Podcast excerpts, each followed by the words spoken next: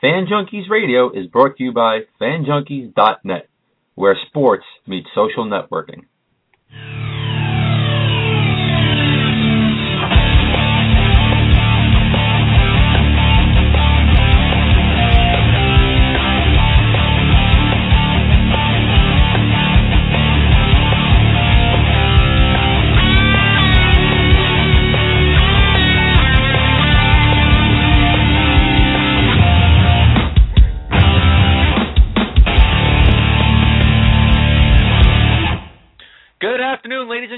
Welcome to another episode of Fan Junkies Radio. I'm your host, Jonathan Ragus. Alongside me, as always, Mr. Mike McShane. Mike, what's going on, buddy? How are we doing today, Jonathan? Doing real good. How you doing? Good, good. Uh, It's been a interesting week so far, huh? Yeah, absolutely, absolutely. It's been a uh, real interesting week. It's also uh, been a week uh, filled with devastation, Mike.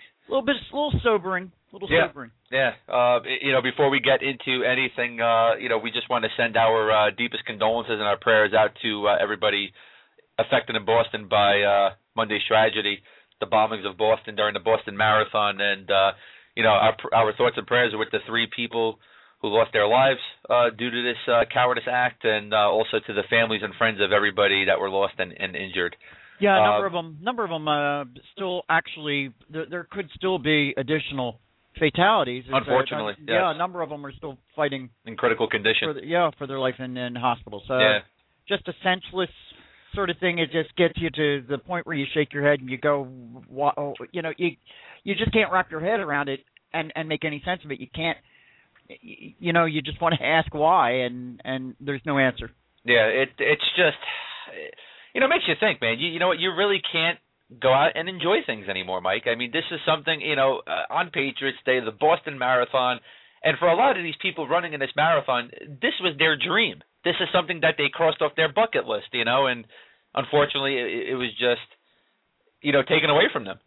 But we cannot, we cannot, as a as a as a group and as a community and as a country, we we we must have resolve, and we cannot let them win.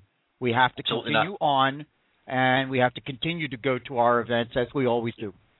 Yep, absolutely. Good will always outdo evil. Unfortunately, it's the uh people that have to be hurt in the meantime. And uh there were a lot of people hurt. It was just uh real tragic, real tragic. But uh once that, you know, like I said, our prayers and our condolences out to everybody affected by this and everybody in Boston.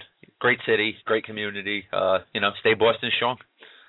Um, also, real quick, uh, there won't be an episode of Sports Blogger Radio on Fan Junkies Radio this week. Uh, our good friends John Lear and Scott Blooney out in Boston um, won't be able to do it.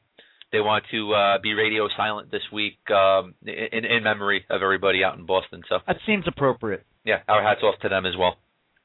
Um, also, um, a death in, in, in the NFL, uh, former NFL player, and you have to say it, legendary NFL broadcaster Pat Summerall passed away yesterday at the age of 82 years old. Um, wow, you know, I when I heard it, uh, couldn't believe it. Uh, you know, Pat Summerall was always the voice in my ear, Mike. Uh, Yeah. You know, growing up as a kid, and uh, you know, as you said, you always knew John Madden when he spoke, but I'd have to say, you always knew Pat Summerall when he spoke. He had that unique voice, you know. Yes, he sure did. And you know, it's interesting. Yeah, all the headlines from yesterday, uh, making reference first to the fact he was a broadcaster. Of course, he spent how many years in the NFL? I think it was ten. Yeah, yeah. Uh, so, you know, really, he was. He, he, you know, let's get it straight. Let's let's not forget the guy had a ten-year career in the NFL. Um, but it really, you're, you're absolutely right. For the modern football era, we knew it more from the broadcasting career. Uh, the guy broadcasts more NF, uh, more Super Bowl games than any other commentator. yes. And you know, when you think about it too, Jonathan, here's the other unique thing about Summerall. Summerall isn't like the guys we see coming into the uh, booth nowadays, who are the quote unquote analysts. He was the play-by-play guy. Yeah. Oh, absolutely. Absolutely. And he was damn good at his job, Mike. You you don't see too many formers uh, in any sport become the play-by-play guys. No, they usually become the analyst type. Correct. Yeah. And he was he was the guy. You know, uh, you know, John Madden was the analyst, and uh, Pat Summerall was the play-by-play guy. And you know, ten seasons in the NFL, playing with the Chicago Cardinals and the New York Giants. He was a kicker. Um, you know, had a good NFL career, but an even better broadcast career, Mike. Absolutely. And uh, you know, definitely uh, one of the best and definitely legendary. So, uh, voice, wonderful. Oh, amazing, uh, amazing voice. Uh, you know, so our condolences out to uh, the friends and family of Pat Summerall, and uh, you know, I have to say, man, uh, we're, we're all honored that we got to listen to him for so many years. Yes, so. absolutely. All right, Mike. Let's uh, dive right into it right away. We will be joined today by uh, U.S. National Hockey Women's Captain Natalie Darwitz. Really looking forward to that at around the 12 yeah, 15 mark. really, really incredible career. Boy, I can't wait to actually get into a couple of things with her uh, over all the different things that she's done in her lifetime. Uh, young life too, only 29 years old. Yeah. Yep. Um. Yeah, so we will be joined with her by, at the at the 12:15 mark. Uh, but before that, let's get into our hat trick picks really quick here, Mike, at uh, hattrick.nhl.com, presented by Enterprise. Um, I believe you're up five four. Yes. Okay, you're up five four. I haven't been able to make a couple of picks over the last couple of weeks uh, due to some circumstances, but we're back. So let's uh, make today's picks, Mike. Uh, first question is: Will the Pittsburgh Penguins score at least three goals against the Montreal Canadiens tonight? I'm saying yes because it's a home game for Pittsburgh. Pittsburgh averages 3.2 goals a game. At the same time, Montreal only allows 2.5. Nonetheless, it's a home game for Pittsburgh. I'm going to give it to them yes. I'm saying no. I'm going no. I think uh, Montreal's defense can hold them to two goals, but we'll see what happens. Um, which team will win tonight between the Boston Bruins, coming back after their game being canceled uh, due to the uh, tragic uh, Boston bombings, and uh, they will be facing against the Buffalo Sabres tonight, Mike. So which Yeah. team will win? Yeah, and it's a home game for Boston, so there's going to be a little passion going there. You got to give it to Boston. Absolutely, Boston all the way in this one, man. They, they need it right now. Uh, which team will win? To, uh, will win tonight between the Detroit Red Wings and the Calgary Flames? I'm going Red Wings. Going Red Wings as well. So we're different on the first. We'll see what happens tonight, Mike. Same on the other two. Gotcha. Yep. All right. Today in sports. Today in sports, I'm going to go way back. How about 120 years ago back? Uh, on this date, 1892, uh, it, first Major League Baseball game to ever be played on a Sunday at Sportsman Park in St. Louis. Wow. You know, I'm thinking they probably, you know, back in the day, Major League Baseball probably recognized what would be what would have been called years ago the blue laws. You know, where there weren't Major League Baseball games played on on Sunday. Yeah. You know, which was the Sabbath. So we didn't do anything. Yeah. Uh 1892, however, that changed. And uh my gosh, what would Sundays be like anymore without Major League Baseball? Wow.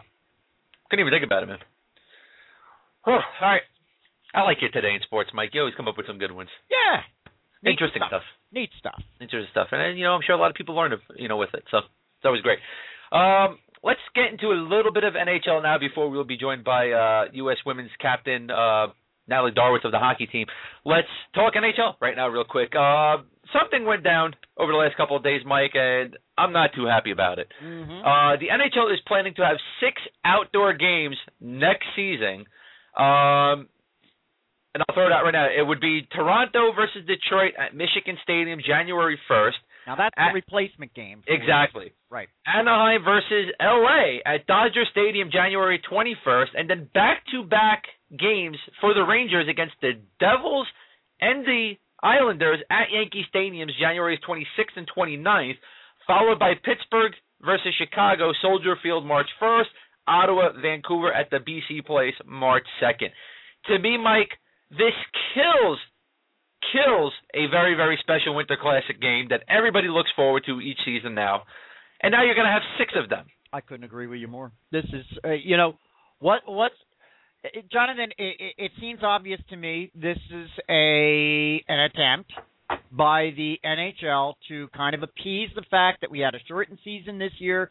We lost the Winter Classic, and so now we're what we're going to do is we're going to take the pendulum and we're going to swing it real hard the other direction, and we're going to overload. Yeah. This is this is ridiculous.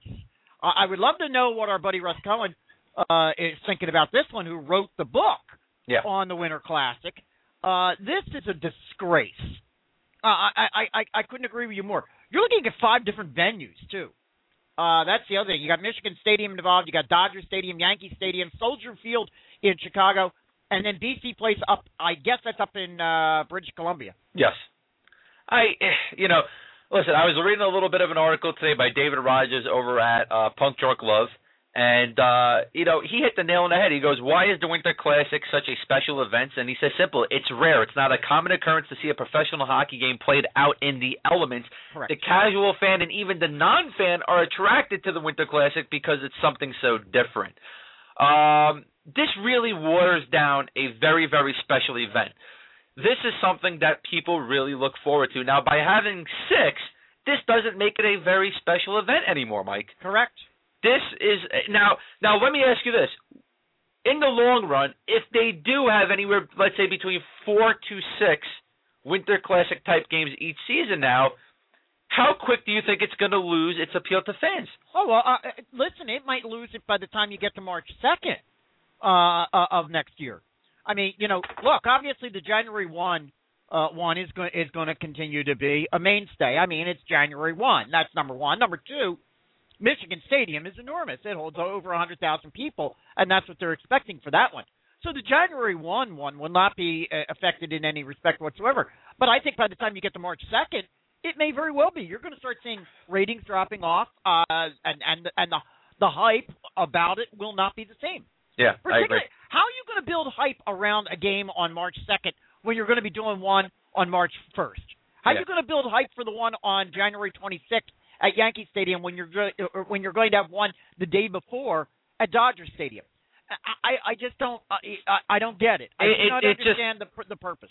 it really does not make sense. If they went more of a route, Mike, which we've spoken about, I believe we spoke about it with Russ as well, have an All Star game outdoors.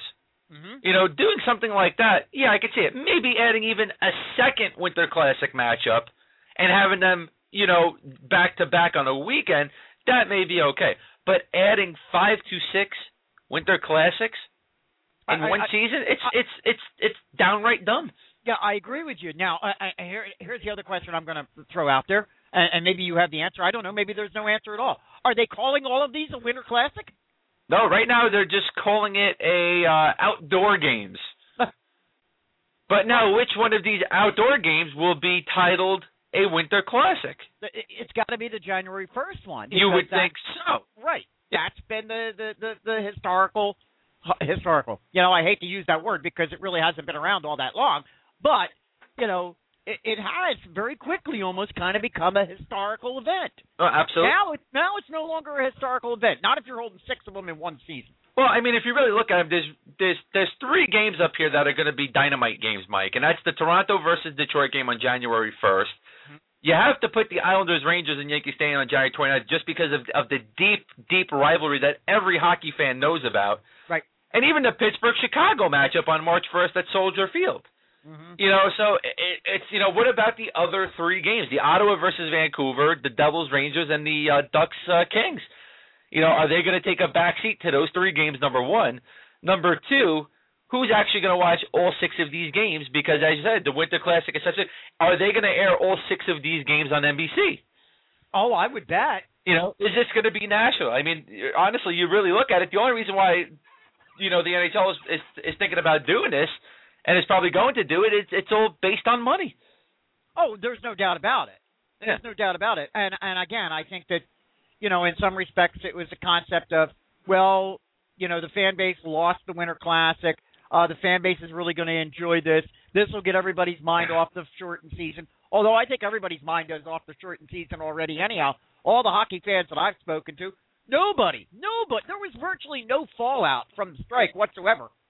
Uh, and there, and, and, and you know, I, I think Jonathan, you and I've talked about it before. Even financially, there was no fallout from the strike. In fact, uh, per capita wise, they're actually making more money this year than they Yes. would have uh, had there been a full season. Yeah, kind of shocking, but it's true. So there's no need. There was no need necessarily to appease the fan base. No. All right, by adding additional quote unquote Winter Classic games. So what's the purpose? Well, the only other purpose you can think of, as you just pointed out, is it's all financially driven. Well, now what you've done is you're going to dilute the event, the spectacle of the event. I don't know.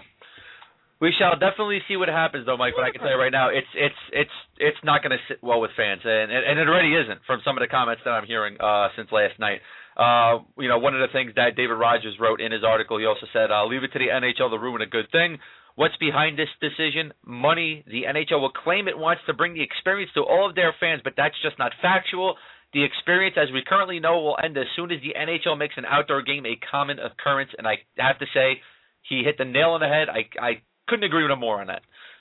Well, uh, uh, the other thing too that you gotta consider, there's going to be. I mean, obviously there's going to be cost involved because, uh, if I'm not mistaken, it takes these venues a good two to two and a half weeks to assemble these outdoor arenas in their in their stadiums. Yes. So, wow, it, you're talking about a monstrous undertaking here in multiple locations almost simultaneously. Great. Agree. Well, we will definitely see what happens, and we'll keep everybody updated as we get word on what's going to be the fallout from all of this. Uh, real quick, uh, let's take a look at the NHL standings here, real quick, Mike, out in the Eastern Conference. Uh, if it, the playoffs started today, it would be the Penguins versus the Rangers, Islanders, Montreal, Washington, Ottawa, Boston, Toronto. Out in the West, Detroit actually gets in at the eighth spot right now, Mike. Uh, yep. Still can't believe they're in eighth place out in the Western Conference and uh, tied with Columbus, of all teams. Uh, they would face Chicago, Anaheim versus St. Louis. Vancouver, Minnesota, and San Jose versus the Kings. Yeah, and in most, in most cases, we have only about what six, seven, six, five, six games remaining in uh, this shortened season. Yes. St. Louis has been one that's been dropping in and out of that eight range, but it looks like they're they're kind of yeah, they got a little bit of a comfortable uh, yeah, they're lead, solidifying lead they're, there. Yep, so. they're solidifying their position a bit right there. So yeah, they would need a couple more wins, and I think they uh, stick around in that seven to eight spot. So yep, yep. It would be real interesting if Detroit drops out and Columbus somehow gets in. So it, it, well, it certainly would be. I agree. Uh, there'd be a lot of very happy folks up in uh, up in Ohio. Absolutely. All right, well, let's stick with the hockey trend and uh, let's get to our guest right now. Uh, right now, we're being joined by the captain of the U.S. Women's National Team, Natalie Darwitz. Natalie, how you doing? I'm doing great. Thanks for having me on. Hey, Natalie. It's a real pleasure to have you on, Natalie.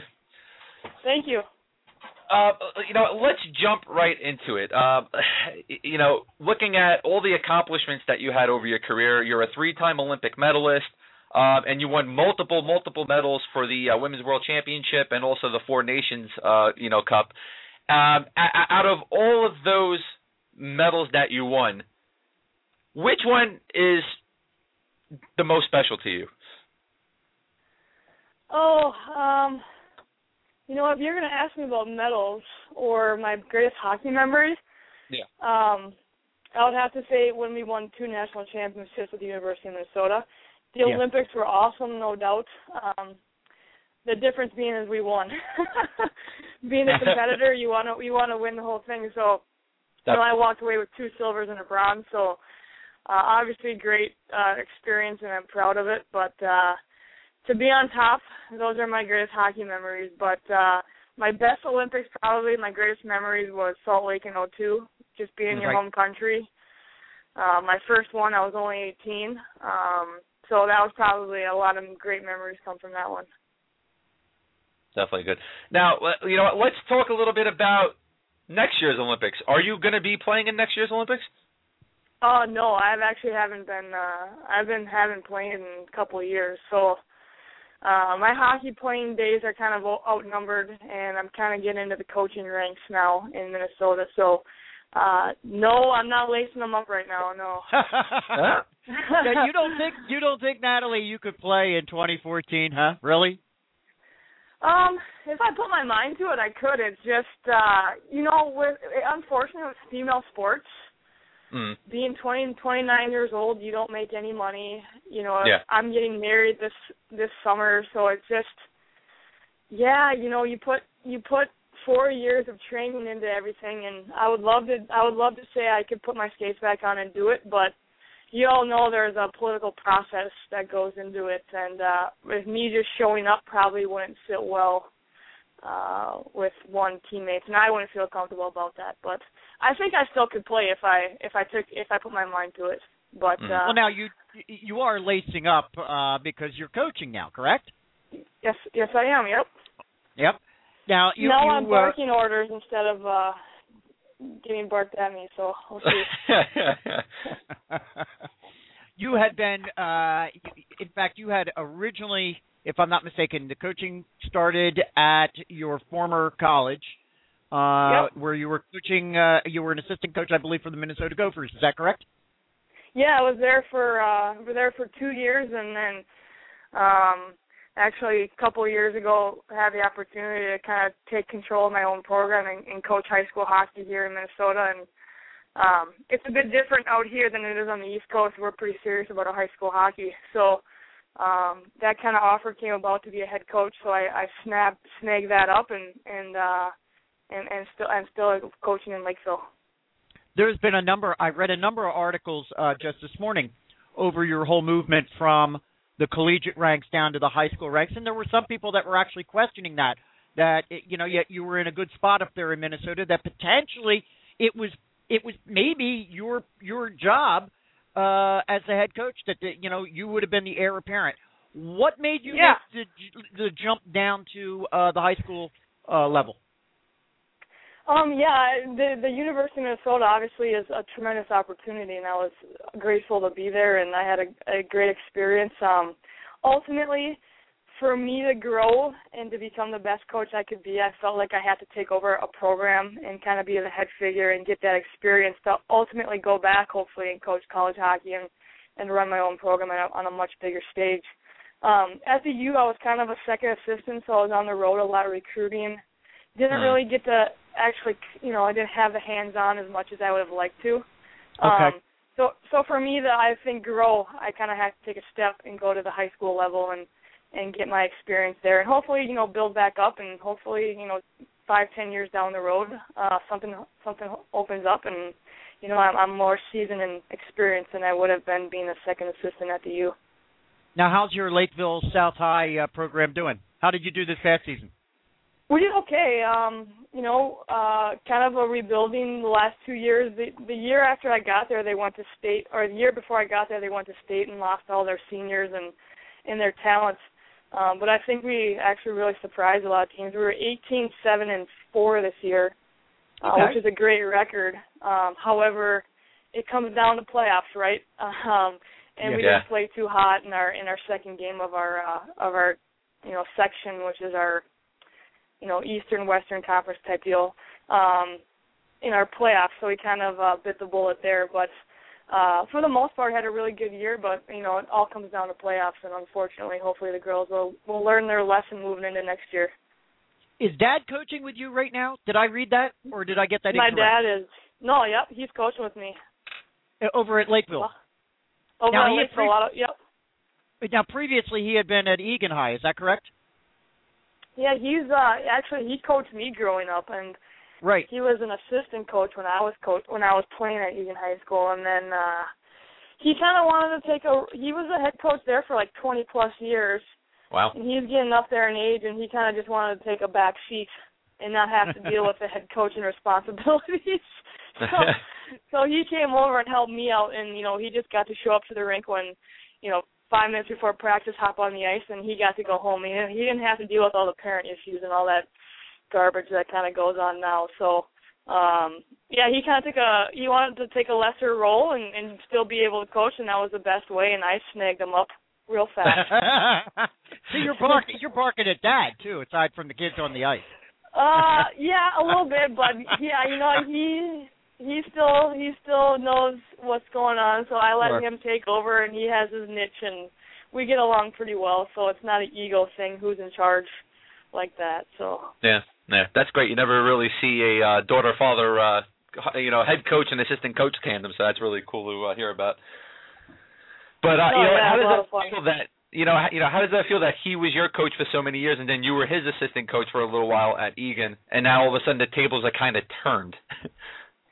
yeah, I mean, I wouldn't necessarily think the tables are turned. I mean, I look at it as I get to coach alongside my dad, and mm. to be honest with you, he was he was tough on me. I wouldn't be where in my hockey career if he wasn't my dad. There's no doubt. I mean, he didn't have to say much to me. He'd just give me that look, and I would be like, "Oh uh-huh. crap, I'm in trouble. I need to work harder," or or whatnot. But I learned a lot from him, and um, you know, over the years he's actually tamed a bit and is a little bit more mellow than he used to be. He's very old school. Um, so to to to one be coached by him and grow up with him as my dad and my coach was a blast. And then to you know, ten five, ten years ago get to coach alongside him at Eagan when he was the head coach was was fun and he actually got me into coaching. I kinda was like, No way, I'm not even I'm not going near coaching I can't. I don't know how to talk to kids. I would rather just do it myself. Right. You know, Mm. kind of deal. So he got me into it, and and I fell in love with it. And now for the table to be turned, and he's kind of helping me out. Uh, it's a lot of fun. In one of the articles I read, Natalie, uh, it indicated that uh, when you first went into hockey, I guess as a youngster, really, mom wasn't too uh, wasn't too keen on the idea. No, not at all. uh, that created a Mom little tension wasn't- between mom and dad, or did it, or uh, a little tension there? you know, I was too young to know, but I'm sure there was. Um, I uh I yeah, I was a rink. My brother played. My dad, I, like I mentioned, was was coaching. My mom, and my other my older sister was a typical girly girl in in dance classes and you know sit in front of the mirror brushing her hair. I was not like that at all. I mean, I was get outside, put a ball in my hand, give me a hockey stick, you know, play in the dirt type. Um, so you know, it, I was I'm sure my mom was concerned that her youngest daughter uh wanted to lace up the skates and play hockey. And at that time, there were no girls really playing. I knew of like two or three other girls playing, so you had to play with the boys. But for me, I didn't look at them as I'm playing with boys. I was like, I get to play hockey every day. They're my buddies. Go out and have fun. So my mom was definitely hesitant, worried, concerned, you name it. Um, but I think as she realized how much I loved it um, and looked forward to it, she kind of put it aside and say, "Okay, my daughter's happy. I'm going to let her run with this." And Mm. you know, now now I would have to say that she's pretty happy.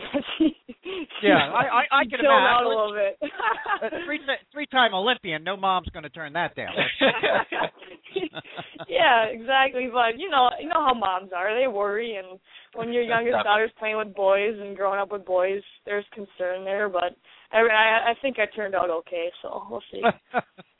yeah, absolutely. We you know we were taking a look at your stats and uh, you know amazing amazing stats from you know your time at University of Minnesota uh, with the Olympics and uh, you know the nationals and everything. But we have to ask you your, oh, the 05 the 04 05 season in 40 games you had 42 goals and 114 points. What happened that season? Holy smokes! I have good line mates. A guy. Um, 42 assists, 42 goals, absolutely. Good, yeah. good uh, line. It doesn't sound like you needed them. no, I had more assists than goals, I think. So that tells you I wasn't that much of a puck hog. But uh no, we were, uh gosh, probably one of the greatest teams I've ever played on. We just were dominant all year long. You know, played with my line mates with two other Olympians, Krissy Wendell and, and Kelly Stephens, and I mean, we it's kind of like we were we knew where each other was going to be, and um highlight reel goals each game, and just a lot of fun and you know, won our second national championship that year and um I think that year I think I tied the record or maybe broke it for most points in a single season. Yeah. Um but yeah, just one of those seasons where, you know, everything kept going right. Um again, great line and uh just went out there and just had fun every game. So Yeah. Were just thinking about it before, you know, lucky fancy double A girls, so, you know, you didn't have to play an 82 game season like the NHL because you would have had about 228 Right. points that season. yeah, so you know, now in college women's hockey they play even more games, so I mean, I'm sure that record's gonna someday be broken, but uh yeah, it's it's pretty it's pretty cool season. Yeah, well, it's still standing. It was definitely a, an amazing season. Just look at the stats and that, you know, that hit us real quick as we were looking at that. Whoa, 42 goals in 40 games. You don't really see that often, so amazing. Yeah, the other thing, Yeah. though, Jonathan, that you and I wanted to bring up too. Uh, if I'm not mistaken, Natalie, did, did I read this correctly? You did not play your final year at Minnesota. That's correct. I um it, it, with with uh, the Olympics, it's um junior year oh oh four oh five, and then the next year oh oh five oh six we trained for the Olympics, so I took a took a year off from Right. going to college. And honestly, I was pretty burnt out just because the Olympics were in Italy that year. We were always overseas. Mm-hmm. I was at the point I'm like, just I want to be in my own bed. I'm sick of traveling. So I actually um didn't play my senior year of, of mm-hmm. college at the U and just went to school and uh looking back, I mean, I there's some regrets I have about that, but moving looking forward uh to 2010, I don't think I probably would have played in 2010 if I didn't take that year off to like rejuvenate and because it made me appreciate miss hockey that much more. Yeah. Um. But obviously, you know, college women's college hockey right now is the NHL for for yeah. them. There's no oppor- like there's no other opportunity yes. to play, and you get treated. I mean, you're if you're at a top institution, you're going to get funded pretty well. You know, looking at the U right now, those girls get a lot. I mean, they mm. charter some flights.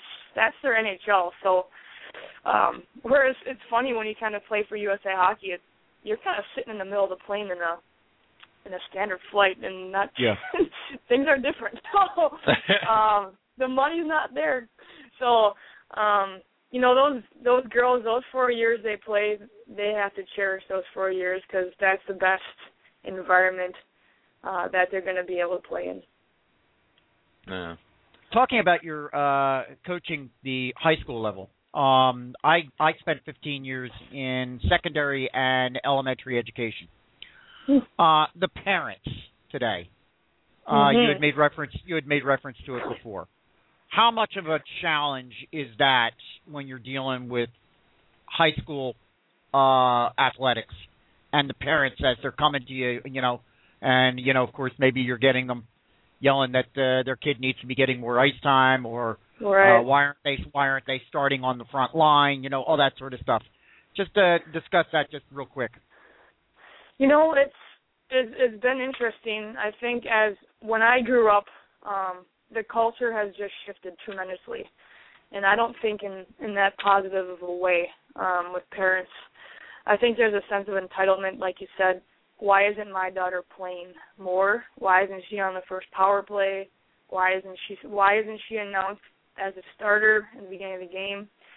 Um, you know, that's what parents unfortunately they feel entitled that they should their daughter should be those those players, but um ultimately I have no um hidden agenda when I coach. I'm going to put the best players on the ice during the best times.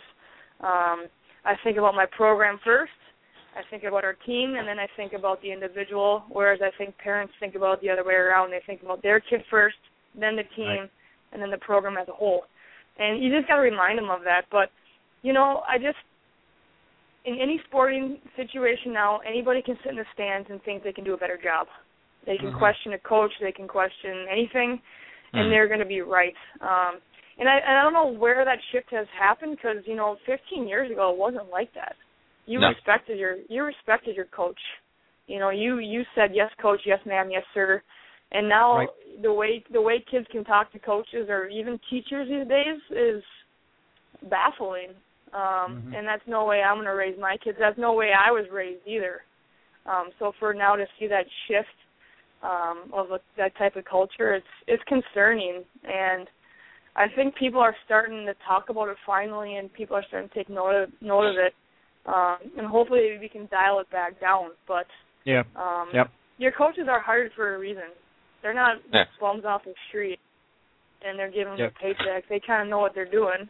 I mean, you're always going to question what your coaches' decisions are making, but if they have the best intentions and they're doing what they think is right, I mean, nobody's perfect. They might slip up every now and then, but for the most case, they're probably doing a pretty darn good job. And how about a thank you every now and then instead of always a phone call about a negative. Yeah. You know, think about how many negative times you get talked to versus, hey, you're doing a great job. My kid enjoys playing for you. And I'm not saying all parents are bad because there's some great ones out there who do that. But unfortunately, sometimes I think you only hear about the negative the negative ones. You know? Yeah, you know, I I know too. I mean, just being a teacher in the classroom, it was such a balancing act between what I had to do in the classroom and then having to deal with the parents after the fact. I can't even mm-hmm. imagine what it's like in an athletic environment um, yeah, where yep. it becomes much more much more even competitive. Um, yep. You know, like I said, I know what the balancing act is like right now, just in the classroom. Um, so, a hats off to you for for and and you know too, you're at a uh, you're at a, a, a you know you're at a level in the high school area there where parents are much more concerned about, oh, where's my kid going on the next level? You know, is this going right. to get them their scholarship into that college that they're going to need? Um, yep.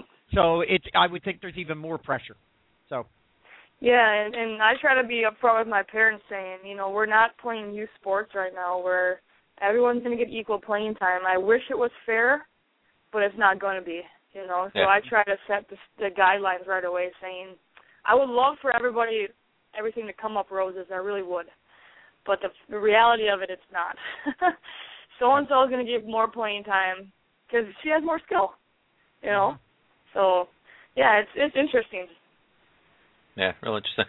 Well, definitely, uh, you know, we've actually spoken about that on the pro ranks here, where uh, players have more say than a coach, and uh, you know, I guess where you know a lot of parents and a lot of kids see that with their role models and stuff in, in the pro ranks, and uh, that's where it's probably coming from. So it's a real shame. It's a real shame because, like you said, you know, all of us here when we were coached, uh, you know, we didn't dare talk to our coaches like that. So Right. Nope. Yeah. it's a real shame.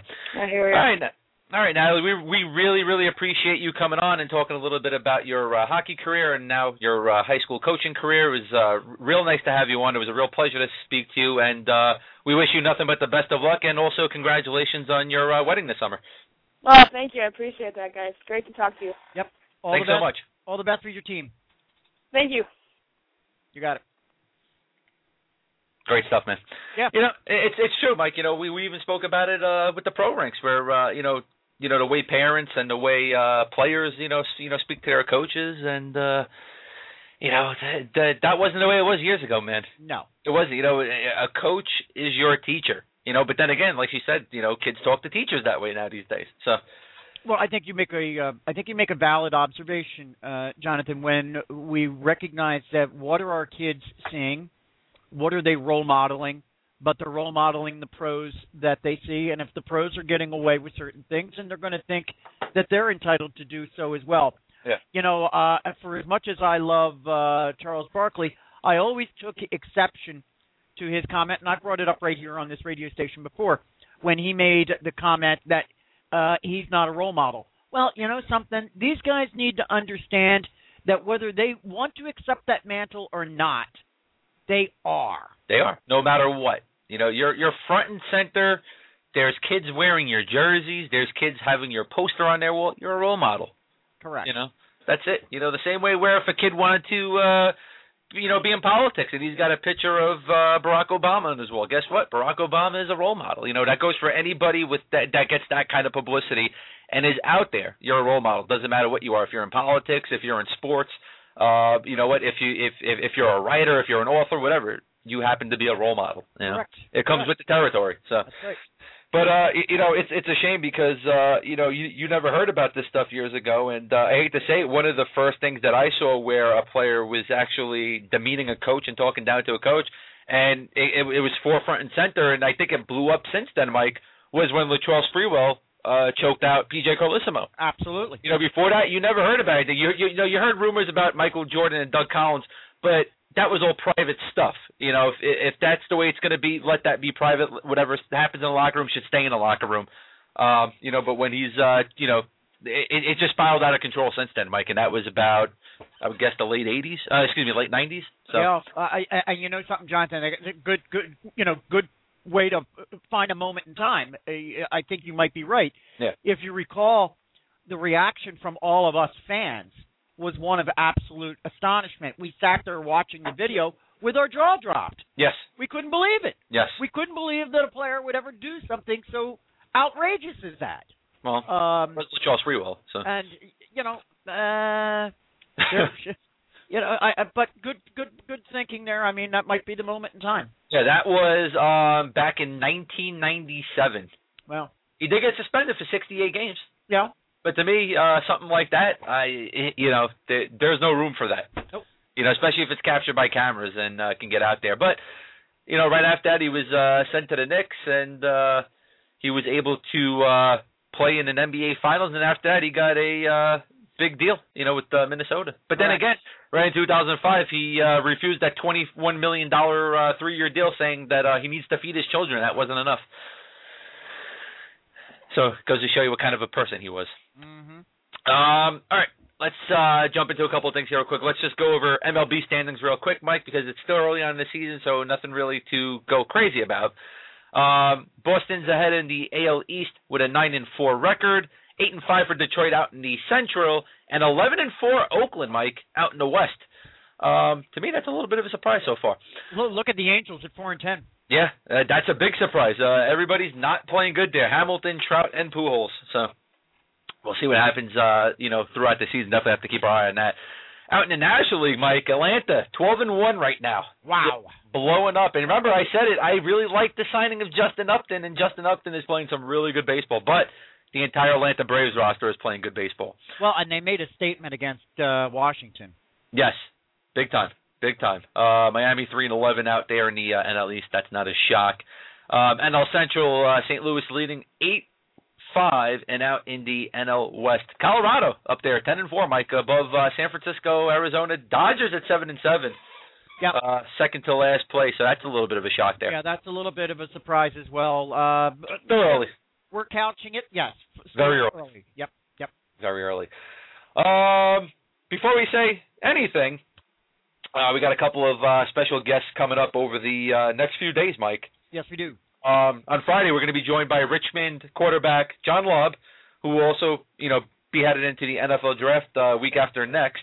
And uh, on Wednesday, the 24th, we're going to be joined by Eastern Michigan linebacker Justin Cudworth, and we're uh, also might be joined by Florida kicker Caleb Sturgis. So, Yeah, yep. going to have ourselves a little bit of an NFL draft week. Draft week, yeah. Was we'll be talking to some potential draftees. This is going to be very, very good stuff. Yeah, yeah, we're real excited about it. So, um, also not only to have them, but we, you know, like to see where they get drafted or if they end up signing as an undrafted free agent.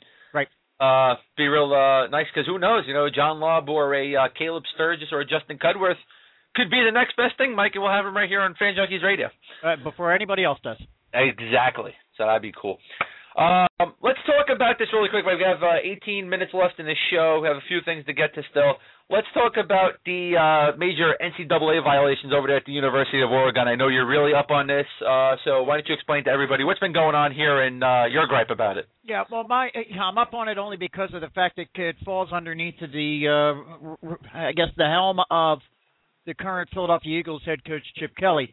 Apparently, a report was issued yesterday uh, from the NCAA uh, indicating that, they're, of course, they're still investigating, but uh, uh, early indications are that there were NCAA violations that occurred uh, at the uh, at Oregon.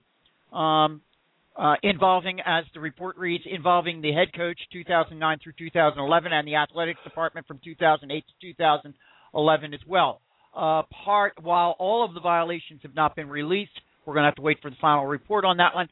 Uh, it has been indicated that one of the major violations was that there was an agent who uh, received $25,000 uh, in return for uh, recruiting players to Oregon.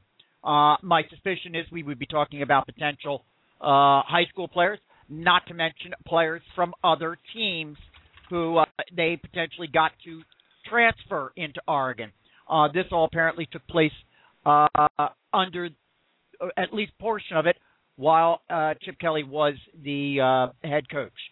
Uh, one of the lines in the report that I find to be completely uh, ridiculous um, and without any merit whatsoever.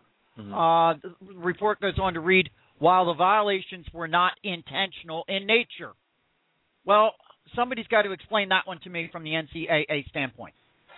How in the world does an agent receive $25,000 into their bank account and that's not intentional in nature? Yeah.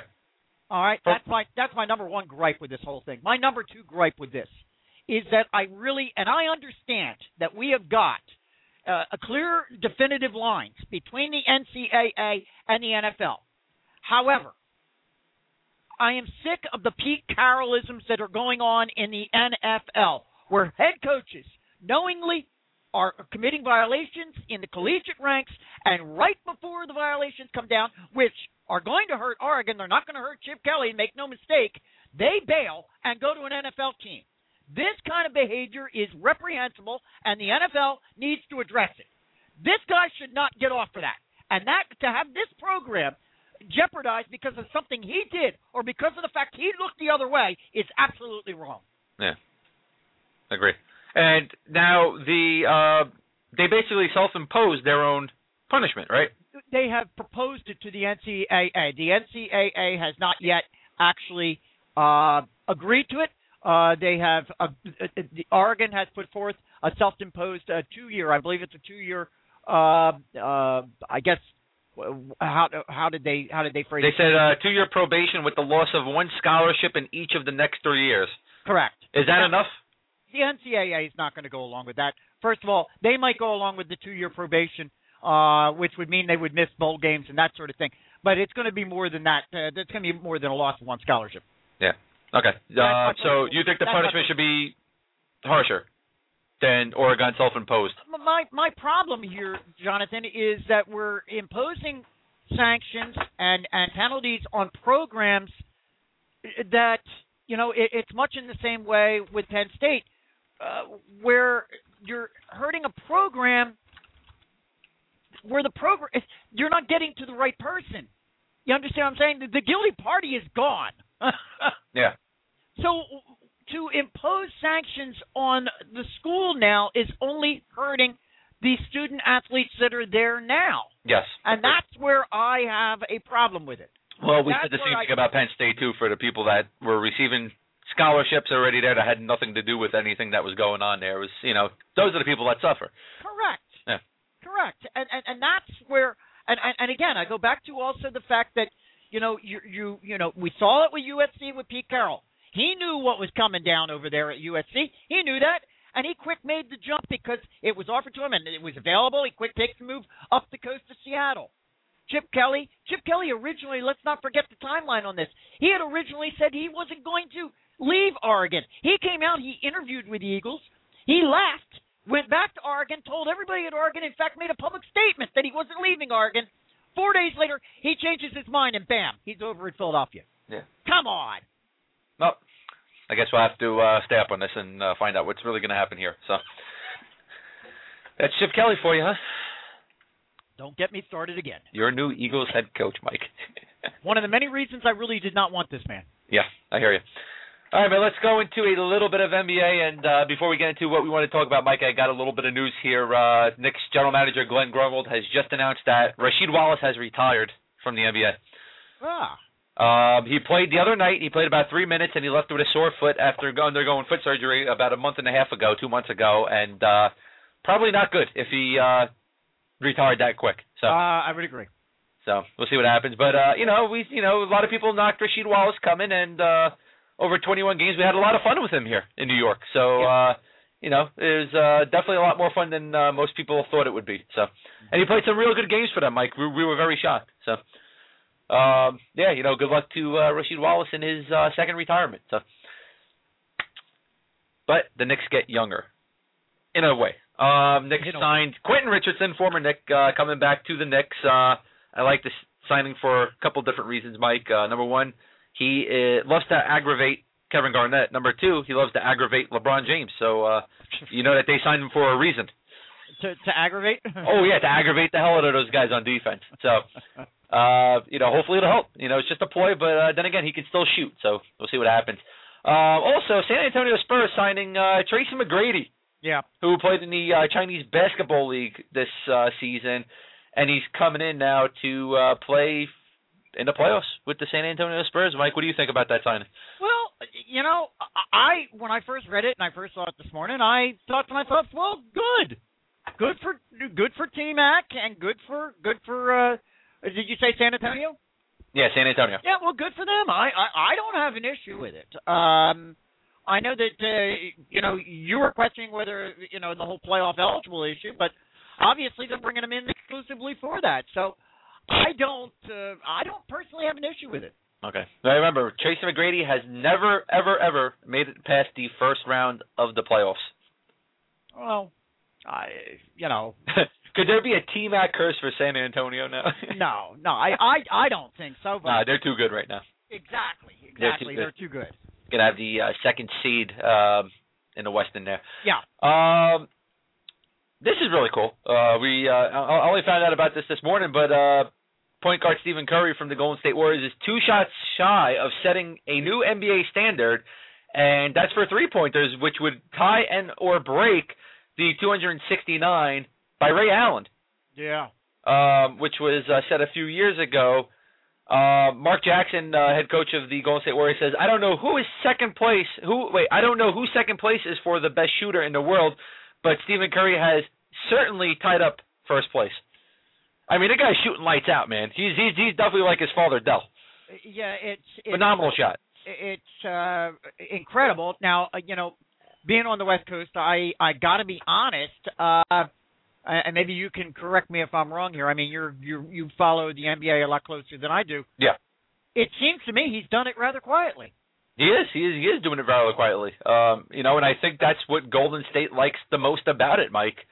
Um, you know, definitely one of the uh, best point guards that Golden State has had since Tim Hardaway, and uh, you know what? He's a better shooter than Tim Hardaway. He's averaging uh, 45.5% from beyond the arc this season, and is averaging almost three and a half baskets from long range over the 77 games he has played. So, um, Warriors player Jarrett Jack said uh, he should be done with that by the end of the first quarter tonight. I mean, it's it's an amazing accomplishment, really, when you start to think about it. Um, and like I said, for him to have done it as kind of quietly, there's not been a lot of hoopla about it. Yeah, no, you there know? hasn't been. There hasn't been at all. But uh I like the kid. You know, uh this is a kid that uh I wanted the Knicks to draft. I was very upset that the Knicks weren't able to uh get him and uh you know, class act personality just like his father Dell and uh phenomenal player. So uh you know, good for him, man. He's he's young. Absolutely. You know, absolutely. so to you know, to be able to be playing like this at such a young age, Mike, uh you'd have to think that there's going to be a lot of uh good things for uh 25-year-old Stephen Curry in the future. Oh, no doubt about it. No you doubt know? about it. Hopefully, uh NBA champion would be one. It would be nice to see Golden State win a championship. So. Um, we also got this uh, thing here from Forbes, Mike. They did a, uh, guess, a poll saying who the most loyal fans were in basketball, and I thought for a second that this happened to be a good time standard. Oh, who, who's been the most loyal fan base over the last ten years? That's what I thought it was at first. It was only for this season, Mike. Yeah, well, uh, uh, somebody's looking for something to write about. yeah, and Miami Heat are number one. Well, uh, you, know, you know, as I pointed out to you pre-show, I mean, you know, is that a surprise to anybody? I mean, you know, they're, they're the best team in the NBA. If they weren't, we'd have a problem. Yeah, I, I, I mean, this is a this is a, a a study that's been done for the here and now. Yeah. Um, I think I was like, there were there were no more than loyal fans anywhere than in San Antonio, Boston, New York, and a couple other teams because there were times in Miami there, there, there was nobody sitting in the damn stands. Yeah. You know? So I was sitting there thinking, whoa, whoa, whoa, whoa, wait, wait, wait a minute, wait a minute. Really? No, this is just for this year. Miami was ranked number six last season. San Antonio Spurs were in second place. Were ranked number one. Knicks in third. Were ranked number ten last season. Boston Celtics, who were number two last season, are in fourth place. And there's a fifth place tie between the Oklahoma City Thunder and the Brooklyn Nets. Yeah, I, I mean, if you take a look at the standings as they wrote them up in this particular article, Jonathan, for the most part, the standings follow the standings in the NBA. Yeah. All right, Charlotte's number 30, Sacramento Kings number 29, Minnesota Timberwolves number 28, Wizards number 27.